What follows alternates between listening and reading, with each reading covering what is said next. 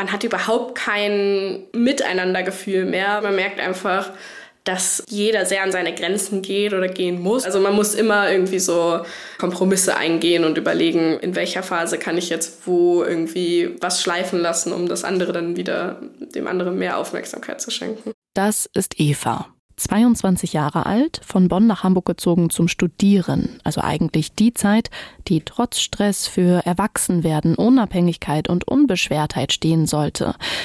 Eigentlich. Und es ist ein großes Hin- und Her-Jonglieren von Zahlen. Also ich hier als Mieterin, ich habe einfach überhaupt keine Einsicht, was, was da kommt oder abgeht. Und boah, da kann ja wirklich alles passieren noch. Ja.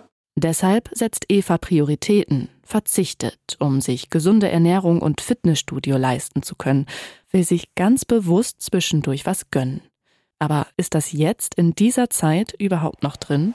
Ich krieg die Krise. Wie kommt Hamburg über den Winter? Ein Podcast von NDR Hamburg. Ich habe Eva zu Hause besucht, mitten in Hamburg, in Winterhude, auf 48 Quadratmetern in einer Zwei-Zimmer-Wohnung, in der sie zusammen mit ihrem Freund lebt. Mit dabei hatte ich Kaffee, so wie Eva ihn im Alltag gerne trinkt, aus mehreren Gründen. Ich hoffe, der ist noch heiß. Oh ja, guck, er dampft. Sehr Ah, schön. Perfekt. Du sagst Stopp, ne? Äh, stopp, danke. Er ist ein bisschen mit Wasser gestreckt. Man könnte sagen, weil ich nur so einen kleinen Espresso-Kocher habe und Ah. deshalb nicht mehr zur Verfügung hatte. Oder man nennt es einfach ganz cool Americano. Americano, ja, genau. Du kaufst dir deinen Kaffee nicht in der Uni, sondern du bringst dir deinen von zu Hause aus mit, um, ähm, ja, um zu sparen. Also aus reiner Praktigkeit sozusagen. Ja. Ja. Und das andere ist, ist mit Hafermilch. Würdest du denn auch normale Milch trinken? Nee, ich bin vegetarisch. Ich esse halt manchmal Käse, Feta, so Sachen. Aber ähm, genau, Milch trinke ich eigentlich nie. Auch sonst versuche ich, wo es geht, auf vegane Produkte zurückzugreifen, ja. Darüber hinaus gesundes Essen, abwechslungsreiches Essen. Wie wichtig ist dir das? Hm, Schon sehr wichtig, würde ich sagen. Also auch einfach so zum Wohlfühlen und um zu wissen, dass man was Gutes für seinen Körper tut. Und auch einfach, weil es mir besser schmeckt, ja. Man könnte ja nun denken, ähm, dass es aber automatisch auch teurer ist. Ja, also ich habe ein paar Kochbücher da stehen und dann gucke ich aber, dass ich irgendwie ja, super teure Zutaten weglasse oder mit was anderem ersetze. Genau. Wir kochen. Ja, Was gibt's genau. denn heute? Curry mit Räuchertofu und Reis. Wir sitzen bei euch in der Küche mit einem Kühlschrank, an dem ja normalerweise eigentlich so eine Einkaufsliste pinnt, ne? Ja, hier. Achso, pinnt auch. Genau. Aha. Mittwoch das Curry, sehr gut. Heute ist Mittwoch äh, Genau. übrigens. Und dann Pesto-Nudeln. Und dann steht da auf der rechten Seite alles, was man dafür benötigt. Genau. Okay. Du konzentrierst dich so aufs Wesentliche auch beim Einkaufen, ne? Auf jeden Fall durch äh, die Preiserhöhung im Moment. Dadurch geht schon so ein bisschen verloren, dass man nicht mehr unbedingt neue Sachen ausprobiert. Ja, jetzt bin ich halt gezwungen, irgendwie mir einen Überblick zu verschaffen, wo kann ich was einsparen und wo nicht und so.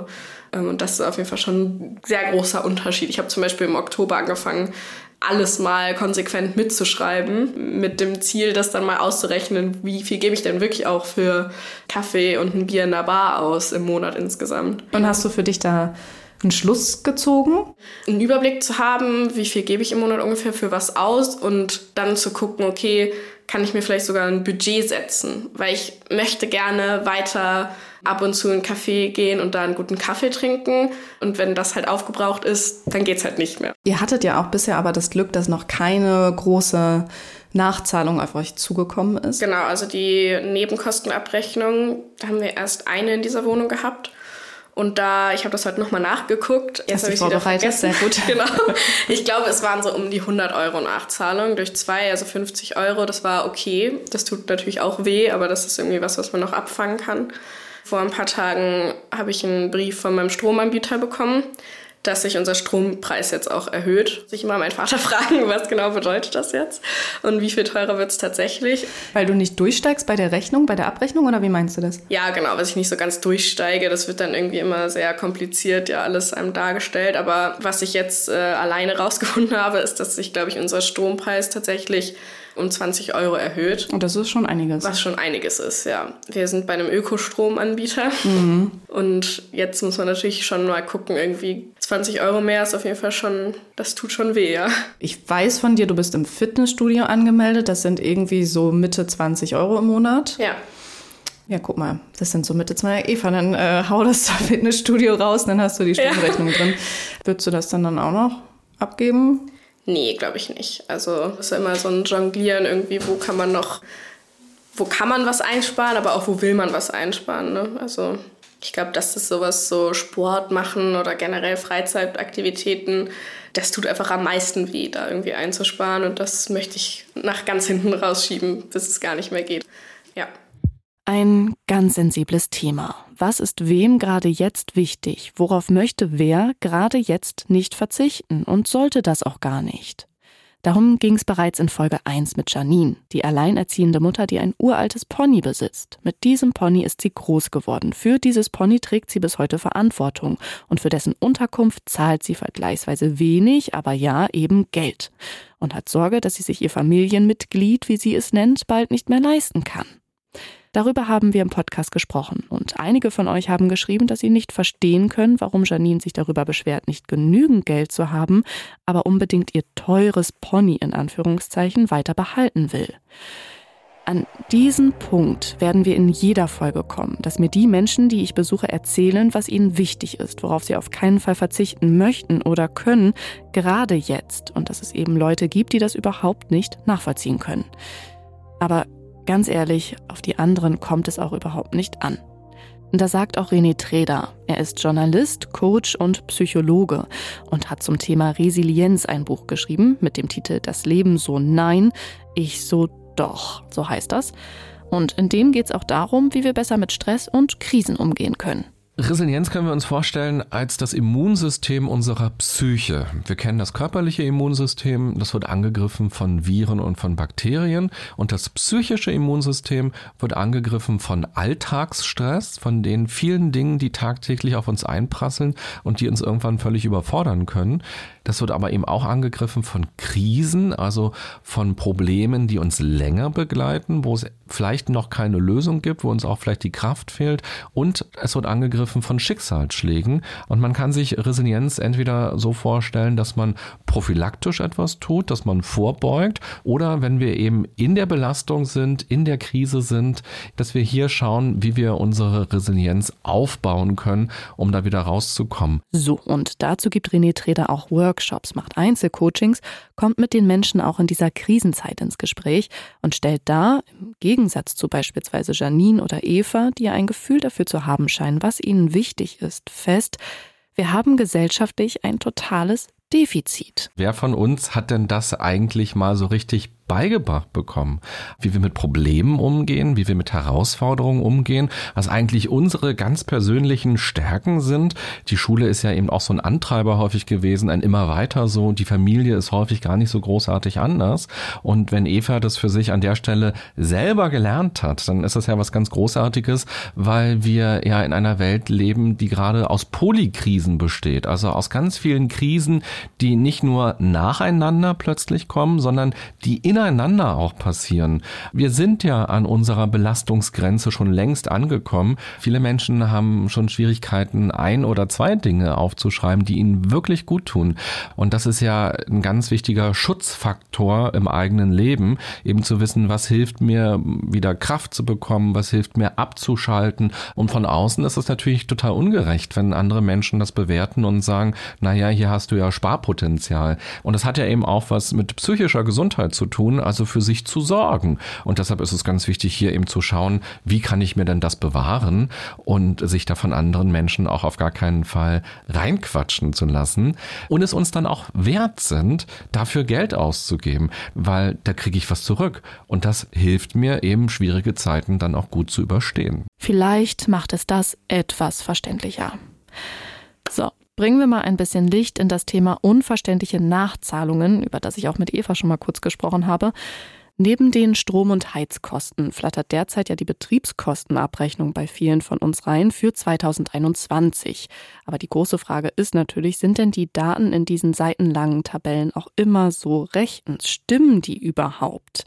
Rebecca auf dem Kampe ist Rechtsanwältin und berät auch dazu Hamburgerinnen und Hamburger im Verein Mieterhelfen Mietern. Sie weiß, wie die vorgehen sollten, wenn sie vermeintlich teure Post bekommen. Dann würde ich erstmal sagen, prüft man die Position Positionen durch. Das heißt, gibt es diese ganzen Sachen, die da abgerechnet werden und handelt es sich um laufende Kosten? Grundsteuer, Hausmeister, ähm, Treppenhausreinigung, diese ganzen Punkte. Oder ist es vielleicht sowas wie eine Schimmelbeseitigung, die auf jeden Fall darin nichts zu suchen hat? In der Abrechnung müssen die Gesamtkosten aufgelistet sein und dann muss das nach einem bestimmten logischen Umlageschlüssel auf die einzelnen Mieterinnen und Mieter verteilt werden. Ich hole mir die Abrechnung vom letzten Jahr, vom vorletzten Jahr ran und gucke, gibt es irgendwo Steigerungen, die nicht plausibel sind. Wenn man dann Zweifel an dem Ganzen hat, dann kann man beim Vermieter oder der Vermieterin die Belegeinsicht beantragen. Dann gibt es einen Termin in dem Büro der Vermieterin oder der Hausverwaltung und dann kriegt man die ganzen Sachen vorgelegt und kann mal schauen, hat das denn alles eine Richtigkeit? Gibt es diese Belege? Gibt es diese Posten? Und wenn sich dann tatsächlich Unstimmigkeiten ergeben, wo man dann nicht mehr weiterkommt, dann ist das was, was ganz klassisch die Mietervereine machen, was über Mieter helfen Mietern jeden Winter durchgehend machen. Rebecca auf dem Kampe sagt auch, Heizkosten zu überprüfen, das sei noch komplizierter. Aber auch dazu berät der Mieterverein. Also dort oder bei einem anderen Mieterverein einfach mal melden. Nur das Melden, das scheint für viele schon gar nicht so einfach zu sein, denn was die Rechtsanwältin auch beobachtet, ist, dass sich viele Leute in dieser unsicheren Zeit gar nicht erst trauen, überhaupt in Frage zu stellen, ob die Abrechnung jetzt so rechtmäßig ist oder eben auch nicht. Es kamen so viele Mitglieder mit Nebenkostenforderungen, die nicht mehr bezahlbar sind. Und aber auch bei den Preisen aktuell darf ja einem nichts passieren. So, wenn die Wohnung gekündigt wird, dann muss man erstmal eine neue finden auf diesem Markt. Das ist wahnsinnig schwierig. Und wir merken auch eine Zurückhaltung. Das heißt, kann ich mir tatsächlich gerade leisten, meine Mieterrechte wahrzunehmen? Oder riskiere ich dann eine große Auseinandersetzung mit dem Vermieter und womöglich gefährde ich meine Wohnung? Also auf diesem Markt ist, das, ist die Bereitschaft, Risiken einzugehen, geringer geworden, ja. Eva setzt ja hier auf die Hilfe durch ihren Vater. Das geht schnell, ohne große Anfrage oder formelle Mail. Die hat ja auch alleine schon damit genug zu tun, Arbeit und Uni unter einen Hut zu kriegen. Und das kann ich super gut nachvollziehen. Bei mir war das wirklich so, dass ich anfangs im Studium mit dem Zug sechs Stunden nach Hause gefahren bin, nur um da den Wochenenddienst bei der Ostfriesenzeitung zu machen und dann wieder sechs Stunden zurückgefahren bin, nur um weiter zu studieren. Wenn ich mir jetzt vorstelle, dass ich nebenbei noch Corona und Inflation und Energiekrise hätte psychisch meistern sollen, ich habe wirklich keine Ahnung, wie ich das gemacht hätte. Angefangen zu studieren habe ich 2009 mhm. in Leipzig. Und das war auch so ein Stück Freiheitsgefühl von, oh, ich weiß eigentlich, ist das hier viel zu teuer, aber ich gönn mir das jetzt. Ne? Also so angefangen ja. bei einer Mango irgendwie oder bei, keine Ahnung, was von einem Obst oder Gemüse, wo man normalerweise sagen würde, mein Gott, eigentlich brauchst du es mhm. nicht, nachhaltig ist es jetzt auch nicht unbedingt. Aber das war so ein, ja. so ein geiles Gefühl auch von Freiheit schon im Supermarkt. Da durch die Gegend zu gehen, ich bin der Herr über diesen Einkaufswagen. Ich weiß nicht, ob du das Gefühl kennst. Ja, also ich kenne das Gefühl, aber nicht aus meiner Zeit in Deutschland, sondern weil ich ähm, nach dem Abitur habe ich ein Jahr in Ungarn gelebt und dann Freiwilligendienst gemacht. Und da kenne ich das Gefühl sehr gut her, weil wenn man mit einem deutschen Budget nach Ungarn geht und einkaufen geht, weil die Preise ja. einfach ein ganz anderes Niveau haben. Also das kann ja. man überhaupt nicht vergleichen. Wann war denn das? Das war 2018, 2019. Ich habe ein Semester in Hamburg normal studiert. Das war mein erstes Semester. Da bin ich auf jeden Fall viel feiern gegangen zum Glück und habe viel Spaß gehabt. Aber trotzdem war das so die Zeit, wo man ja auch erstmal irgendwie in der Stadt ankommen muss und dann in Hamburg irgendwie alles ist so groß. Man findet sich langsam zurecht. es ist nicht so eine klassische Studentenstadt, ne? Nee. Also es ist nicht ein, es gibt einen Campus, es gibt ähm, eine Straße mit Bars, Punkt. Ja, genau, eben. Man hat halt einfach super viele Möglichkeiten und dann, wenn man neu hier ist, dann probiert man alles mal aus, dann ist man auch an Orten, die vielleicht erstmal nicht so cool sind oder so, muss sich alles halt irgendwie so ein bisschen erobern und dann kam Corona und dann war das natürlich direkt vorbei und jetzt ist einfach alles super teuer. Jetzt hat man auch nicht unbedingt mehr Spaß daran, irgendwie einen Abend in zehn verschiedene Bars zu gehen, weil man weiß genau, am Ende irgendwie ist das halt super teuer. Und dann kommt halt jetzt irgendwie noch dazu, dass alles online ist und dadurch, ja, man einfach viel weniger Leute sieht, hat man ja automatisch schon ein bisschen weniger Rückhalt. Und ich würde auch sagen, dass durch Corona man auch irgendwie auch jetzt noch eine ganz andere Dynamik hat. Also die Hürde, bei den Leuten um mich herum ist schon immer größer zu sagen, okay, ich gehe jetzt in die Uni und setze mich da hin, obwohl ich ja eigentlich gar nichts da habe, aber einfach um Leute zu treffen. Oder bleibe ich jetzt bequem zu Hause und kann Zeit einsparen, weil ich habe den Weg nicht und kann irgendwie noch mal eine Stunde länger lernen. Kennt ihr das? Wenn ihr euch erst einmal daran gewöhnt habt, alleine zu sein, dann ist die Hürde rauszugehen einfach immer größer. Bei mir ist das so. Es gibt Tage, da hetze ich von einem Interview zum nächsten und da laufen meine sozialen Sensoren, nenne ich sie mal, auf Hochtouren. Wenn ich dann das ganze Material schneide, dann bin ich aber auch tagelang mal komplett für mich. Da hilft dann auch manchmal wirklich nur noch eine Starthilfe, sowas wie eine To-Do-Liste, um wieder zurück ins soziale Leben zu finden. Und bei Eva ist das nicht nur eine, sondern zwei Zusatzvorlesungen. Die hat sie in diesem Jahr trotz des ganzen Stresses dazugewählt, um überhaupt ein Gefühl von Studentenleben zu haben. Damit sie auf dem Campus nicht zu viel Geld ausgibt, nimmt sie ihren selbstgebrühten Kaffee mit oder eben so oft sie kann ihr selbst gekochtes Essen.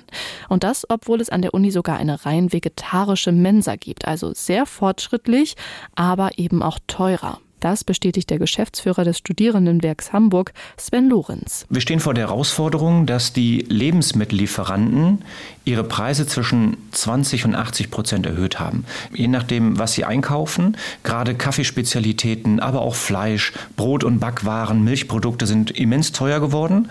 Und wir müssen einen ausgeglichenen Haushalt haben. Wir müssen die schwarze Null erwirtschaften, wissen aber um die soziale Notlage der Studierenden und wollen nicht alle Preise eins zu eins weitergeben. Und dadurch strukturieren wir unseren Einkauf gut. Wir können es aber eben nicht immer vermeiden, dass auch wir Preise anheben müssen. Das haben wir zuletzt gemacht im kleinen Rahmen ähm, im August 2022, aber haben nur einen Teil der wirklich erhöhten Kosten weitergegeben. Und so liegen wir jetzt bei einem warmen Essen ab 3,50 Euro, je nachdem, was man sich wünscht und wie viel man auch nimmt, bis 5,90 Euro.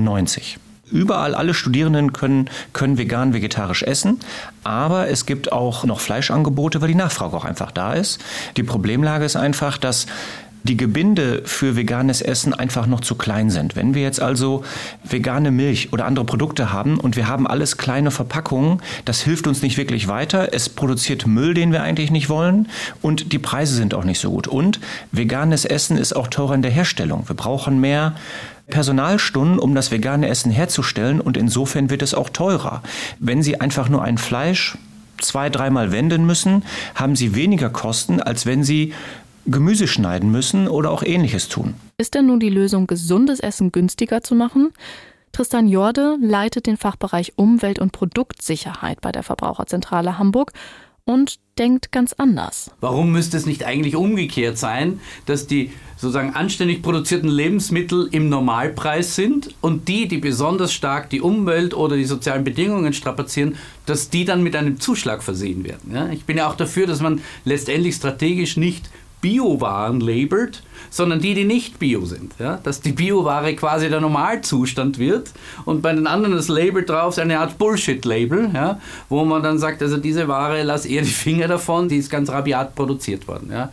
Und dann muss man noch etwas sagen, auch eine wichtige Geschichte, ja, Neukauf von ökologischen und nachhaltigen Dingen ist tendenziell teurer, leider, aber da muss man ganz klar sagen, gibt es sozusagen ökologische Schlagworte, die einem helfen. Die heißen regional, saisonal und diese Waren sind tendenziell sehr, sehr günstig.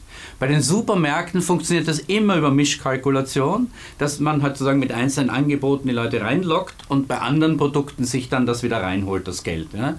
Das heißt, das Plädoyer wäre ganz eindeutig, so viel wie möglich regional, saisonal einzukaufen auf dem Wochenmarkt und nur das, was ich dort nicht bekomme und unbedingt brauche, im Supermarkt zu kaufen. Das hieße idealerweise das zu kochen, was es hier in unserer Region gerade gibt. Also zum Beispiel Kürbis statt Kokosmilch und Tofu.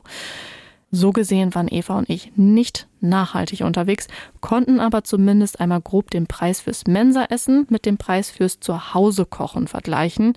Denn jeden Tag vegetarisch oder vegan in der Mensa zu essen, das ist für Eva einfach nicht drin. Ja, es läppert sich auf jeden Fall. Es gibt auch einen Link. Ne? Genau. Ah ja, hier. Heute gibt es auch Curry.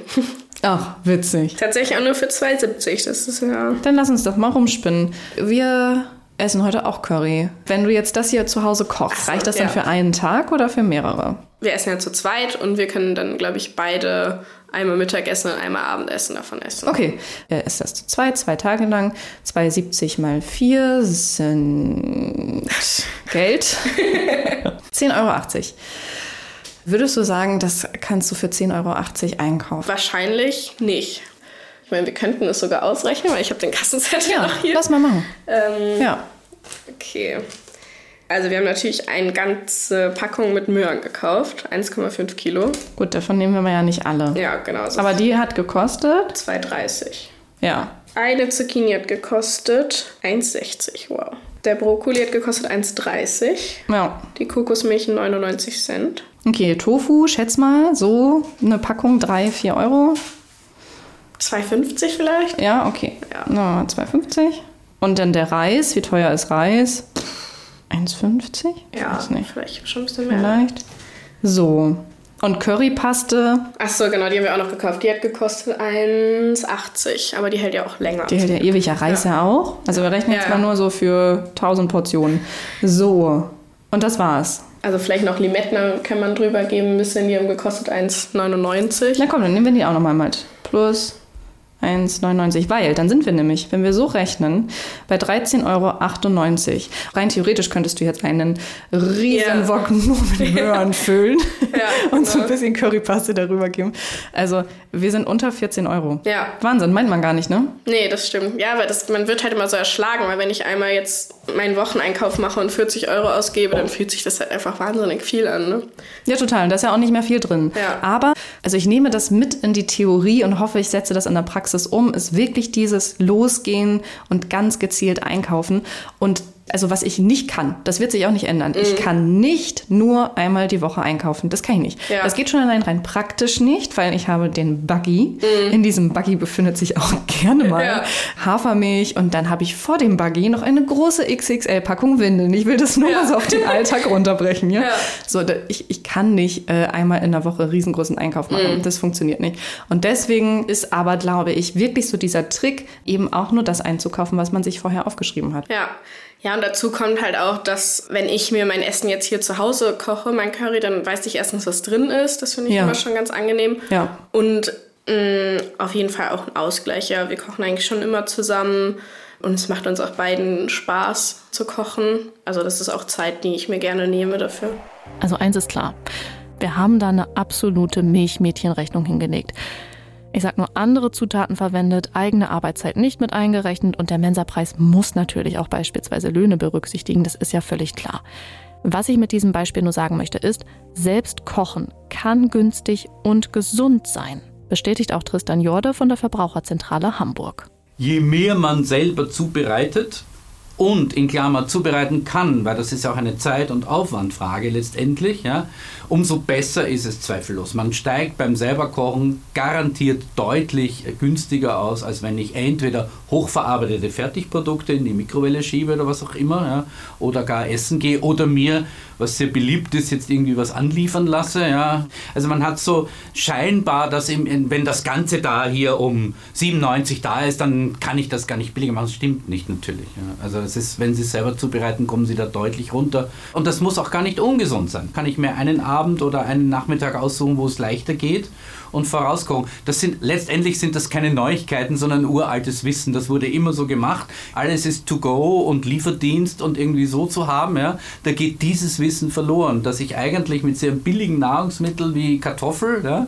sehr viel tolle Sachen zaubern kann zu einem unschlagbar niedrigen Preis. Ja. Eva schafft es also sogar, trotz oder vielleicht ja sogar wegen ihres gesunden Essensstils, Geld zu sparen.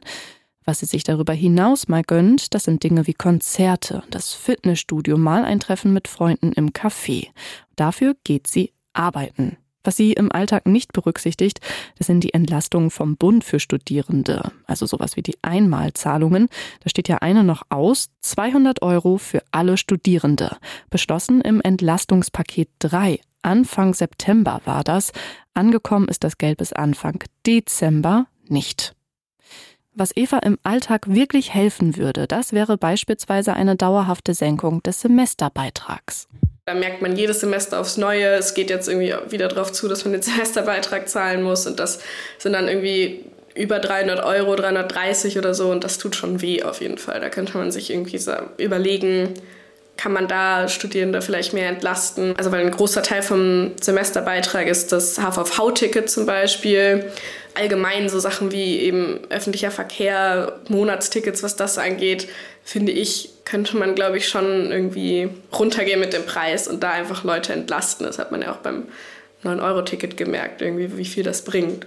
Dazu muss man natürlich auch erst einmal wissen, wie sich der Semesterbeitrag überhaupt zusammensetzt. Dazu Sven Lorenz, Geschäftsführer des Studierendenwerks Hamburg. Also wir liegen aktuell äh, bei 337,50 Euro.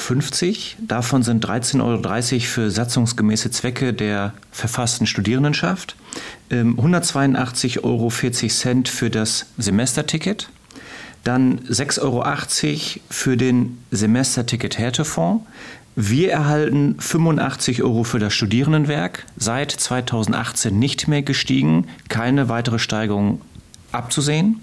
Und 50 Euro sind für einen Verwaltungskostenbeitrag. Wünschen würde sich Sven Lorenz übrigens eine automatische Anpassung des BAföG-Satzes an die Inflation. Das gibt es gerade nicht. Also um etwa 6 Prozent wurde der Satz zuletzt erhöht und bei einer 10-prozentigen Teuerung reicht das natürlich nicht aus. Das beobachtet auch Eva. Sie selbst bezieht ja kein BAföG, wird von ihren Eltern finanziell unterstützt, kriegt in ihrem Freundeskreis aber so einiges davon mit. Es ist auf jeden Fall knapp. Also ich glaube, man muss es auf jeden Fall erhöhen. Man muss vielleicht auch das einfacher zugänglich machen. Und es ist ein großes Hin- und Her-Jonglieren von Zahlen man wird ja eingeteilt und dann kriegt man je nachdem so und so viel Unterstützung. Ja. Und man darf aber ja auch immer nur begrenzt zum Beispiel dazu verdienen. Ja. Das ist ja als Student oder Studentin allgemein so. Das ist auch bei mir sowas, was mich total nervt. Ich darf zum Beispiel nur 520 Euro im Monat dazu verdienen und wenn ich mehr verdiene, fliege ich direkt aus meiner Familienkrankenversicherung raus. Dann muss ich mich selber krankenversichern und dann ist das halt wieder dieses Jonglieren. Okay, wenn ich jetzt drei Stunden im Monat mehr arbeite, aber dann 80 bis 120 Euro Krankenversicherung zahle, lohnt sich das nicht. Mhm. Und das ist beim BAföG genauso. Also da muss man dann immer gucken, irgendwie, wie viel kann ich jetzt dazu verdienen, um meinen BAföG-Status nicht zu verlieren.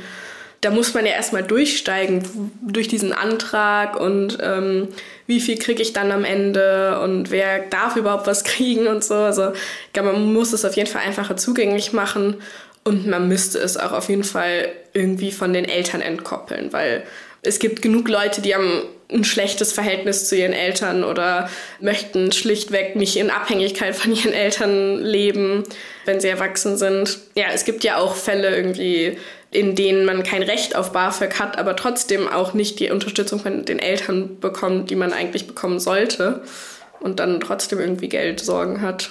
Wie viel darf ich als Studierender oder als Studierende dazu verdienen? Da gibt es jetzt nicht den einen Betrag und das macht es so kompliziert. Die Finanzierung ist wirklich ein totaler Flickenteppich, kann man sagen. Wer sich da aber bis ins Detail auskennt, das ist Boris Geier. Der leitet das Beratungszentrum Soziales und Internationales beim Studierendenwerk in Hamburg und gibt auch Tipps in Sachen Familienversicherung, also die, die für Eva derzeit ja noch kostenlos ist. Und diesen Vorteil verliert man, vereinfacht gesagt, wenn man zum Beispiel mehr als einen Minijob regelmäßig verdient. Es gibt zum Beispiel viele Studierende, die dann eine sogenannte Werkstudierendentätigkeit machen oder Werkstudentenjob. Und dann habe ich vielleicht ein Bruttogehalt von 800 Euro, 1000 Euro. Von diesem Brutto wird dann die Rentenversicherung abgezogen und meine Krankenversicherung muss ich dann selber bezahlen, nämlich zum Beispiel die sogenannte studentische Krankenversicherung und die ist dann einkommensunabhängig und bezahle dann ungefähr 120 Euro im Monat, dass ich doch mehr Zeit, als ich eigentlich will, ins Job investiere, mich dann auch selber krankenversichern muss und da ist es auch wichtig hinzugucken. Punkt 1. Es kann passieren, dass man als Werkstudent unterm Strich mehr Stunden arbeitet als beispielsweise Eva mit ihrem Minijob auf 520 Euro Basis, am Ende aber weniger Geld raus hat. Und Punkt 2. Das BAföG und die Unabhängigkeit von den eigenen Eltern. Auch das ist schwierig. Schließlich sind Eltern laut Gesetz unterhaltspflichtig, zumindest während der ersten Ausbildung wenn man jetzt keinen Kontakt haben will, aber weiß, wo die Eltern wohnen, würde das BAföG-Amt auch erwarten, dass man mit den Eltern Kontakt aufnimmt und versucht eben diese Einkommensunterlagen der Eltern zu beschaffen für das BAföG-Amt, damit das BAföG-Amt das letztlich berechnen kann. Sprich, müssen die Eltern bezahlen? Wenn ja, wie viel? Man kann zum Beispiel auch, wenn die Eltern da nicht gut kooperieren, einen Vorausleistungsantrag stellen. Langes Wort, Vorausleistungsantrag. Das bedeutet letztlich, dass sich das BAföG-Amt mit darum kümmert, dass die Informationen von den Eltern zum BAföG-Amt fließen und dass das BAföG-Amt möglicherweise auch in Vorleistung tritt und den Studierenden das komplette BAföG auszahlt damit da erstmal die Möglichkeiten geschaffen sind und erst im zweiten Schritt dann guckt, wie kann das Geld mit den Eltern wieder rückverrechnet werden. So ein Hilfsinstrument gibt es zum Beispiel auch beim Kindergeld. Ja? Wenn die Eltern dann das Kindergeld nicht an mich weiterleiten, dann kann ich da zum Beispiel einen Abzweigungsantrag stellen. Wenn man zum Beispiel schon viele Jahre gearbeitet hat vor dem Studium, kann man elternunabhängiges BAföG beantragen. Dann ist diese Elternperspektive raus. Dann wird das, glaube ich, realer auch, diese Idee der Unabhängigkeit von den Eltern. Eva hat ein sehr gutes Verhältnis zu ihren Eltern, sagt sie, bekommt von ihnen ja auch finanzielle Hilfe. Aber sie um noch mehr Geld zu bitten, das kommt für sie nicht in Frage. Ich möchte das einfach nicht machen, weil ich koste meine Eltern schon sehr viel. Und ähm, ich weiß auch, dass meine Eltern wahrscheinlich sofort Ja sagen würden, wenn ich sie fragen würde. Aber ich möchte ja auch selbstständig sein und mir das selber finanzieren können, weil ja, das kann ich dann auch vor mir nicht rechtfertigen, dass ich meine Eltern um die 20 Euro mehr frage, nur damit ich mir dann weiterhin ermöglichen kann, irgendwie meinen Kaffee einmal die Woche zu trinken und ins Fitnessstudio zu gehen, so ungefähr. Mhm. So, gerade wenn man irgendwie mietet, also ich hier als Mieterin, ich habe einfach überhaupt keine Einsicht, was, was da kommt oder abgeht. Und weil ich ja eben erst eine Abrechnung habe, habe ich jetzt ein ganz okayes Gefühl, aber da kann ja wirklich alles passieren noch. Ja. Wie lange bist du noch hier? Ich bin theoretisch bis nächstes Jahr Oktober sicher hier, weil so lange mein Studium in Hamburg noch geht. Ich werde aber wahrscheinlich ein Auslandssemester noch dazwischen in Lissabon machen. Und genau, nächstes Jahr im Oktober möchte ich dann meinen Master anfangen. Da hört für mich dann meine Beladung komplett auf. Genau, weil es im Psychologiestudium einfach einen wahnsinnig hohen Notendruck gibt und dann ist es sehr unrealistisch, dass man sich das aussuchen kann, wo man dann weiter studiert. Die Frage ist aber ja auch, ob du dir das hier auch für den Master noch leisten könntest. Mhm. Und damit ist es ja auch noch nicht vorbei. Ja, also ich möchte gerne Psychotherapeutin werden. Und das bedeutet, dass ich nach meinem Master auch noch eine fünfjährige Ausbildung bzw. Weiterbildung machen muss. Fünf Jahre, ich will es nur noch mal betonen. Ja. Genau. Und das ist natürlich immer eine Zeit, in der man auch irgendwie besonders gucken muss, wie finanziert man sich was, weil man kriegt zwar minimal Geld während der Weiterbildung auch, aber auf jeden Fall nicht genug, um zu leben und man muss sich die Weiterbildung selber finanzieren. Also ist auf jeden Fall auch eine sehr herausfordernde Zeit. Dann würdest du in einem Klinikum arbeiten wollen müssen? Mhm. Ja. Weil ja auch es ja unfassbar schwierig ist, einen Kassensitz zu bekommen. Ja, genau. Also wenn man sich selber niederlassen möchte, dann braucht man noch viel mehr finanzielle Rücklagen. Also es ist wirklich Wahnsinn, weil man muss dann eben einen bestehenden Kassensitz abkaufen bzw. sich da reinkaufen oder den erben. Und ich habe leider keine Psychotherapeuten in meiner Familie. Eva versucht jedenfalls, sich nicht zu sehr unter Druck setzen zu lassen. Sie möchte wertvolle Erfahrungen sammeln, etwas erleben, noch während ihrer Studienzeit, auch während ihres bevorstehenden Erasmus-Semesters in Lissabon. Das kann sie sich aber nur dann leisten, wenn sie a auch dort weiter aus dem Homeoffice arbeitet, was sie auch machen möchte, und b ihr WG-Zimmer hier in Hamburg währenddessen untervermietet. So, und jetzt kommt's. Für alle Studenten und Studentinnen, die verreisen und untervermieten müssen, eine gute Nachricht. Macht das. Untervermieten ist grundsätzlich rechtlich völlig in Ordnung und Rebecca auf dem Kampe von Mieter helfen Mietern sagt, worauf ihr dabei achten müsst. Genau, eine Untervermietung muss man beantragen beim Vermieter oder bei der Vermieterin. Man hat aber einen Anspruch darauf, diese Erlaubnis zu bekommen, wenn man nicht die ganze Wohnung untervermietet. Das heißt, in dem Fall von der Studentin muss sie zumindest ein Zimmer für sich behalten, abschließend ihre Sachen darin aufbewahren und wenn sie vielleicht zu Besuch ist, dieses Zimmer nutzen. Das heißt, sie kann einen Teil untervermieten und dann braucht sie ein berechtigtes Interesse, was nach Abschluss des Mietvertrages entstanden ist. Das ist in diesem Fall dass die Wohnung während der Abwesenheit nicht leer steht und auch das finanzielle Interesse der Doppelmieten zu vermeiden. Und dann beantragt man das bei der Vermietung. Man kann das nicht pauschal. Ich möchte ein Zimmer immer mal wieder untervermieten, dafür kriegt man keine Erlaubnis. Aber wenn man eine geeignete Untermieterin gefunden hat, dann kann man das pro Person beantragen. Also, das geht so, wie Eva es vorhat. Aber auch sonst ließe sie sich nicht unterkriegen. Davon bin ich überzeugt. Weil das ist das, was ich bei ihr wirklich bewundernswert finde. Dieses Positivbleiben. Das Gefühl dafür haben, was ihr gut tut und wo sie Prioritäten setzen kann und sollte. Und nur so funktioniert es auch, dass sie an ihren Prinzipien festhalten kann. Was ich für mich ganz konkret mitnehme, die Einkaufsliste das mit festem Plan losziehen und genau das dann auch kochen. und mir im Alltag, also wirklich zwischendurch, mehr gut tun und nicht immer monatelang auf ein Ereignis hinfiebern, beispielsweise auf einen Urlaub oder auf ein Familientreffen, das dann meinen vollkommen leeren Energiespeicher wieder füllen soll, sondern eher damit anfangen, im Alltag, mit vermeintlichen Kleinigkeiten. So wie Eva eben. Also ich versuche die Zeit überall, wo es geht, zu genießen noch hier, weil ich ja eben noch nicht weiß, wie lange es noch so sein wird wie jetzt. Und gleichzeitig versuche ich Kompromisse zu finden, die trotzdem noch Spaß machen. Also wir versuchen irgendwie dann nicht zu sagen, dann treffen wir uns halt nicht mehr, sondern überlegen wir, okay, normalerweise sind wir super gerne irgendwie morgens mal frühstücken gegangen, dann treffen wir uns jetzt halt bei wem zu Hause und machen irgendwie was Cooles oder so. Also man versucht einfach so gut es geht, überall Sachen mit günstigeren Sachen zu ersetzen und zu gucken, wo man was einsparen kann, aber auch zu gucken, wie man trotzdem irgendwie das Beste draus macht und noch Spaß haben kann. Als nächstes besuche ich Isabel. Die überlässt nichts dem Zufall. Sie ist zweifache Mama, blättert sich durch Prospekte, durchforstet Discounter-Apps, um beim Einkaufen so wenig wie möglich auszugeben inwiefern Coupons und Sonderangebote wirklich zum Sparen beitragen und wie wir gleichzeitig bei unseren Kindern sparen und ihnen trotzdem gerecht werden können und was es mit sogenannten Baked Oats und Bananen zu tun hat, das hört ihr in Folge Nummer 3. Ich krieg die Krise. Wie kommt Hamburg über den Winter? Ein Podcast von NDR Hamburg in der NDR Hamburg App und in der ARD Audiothek.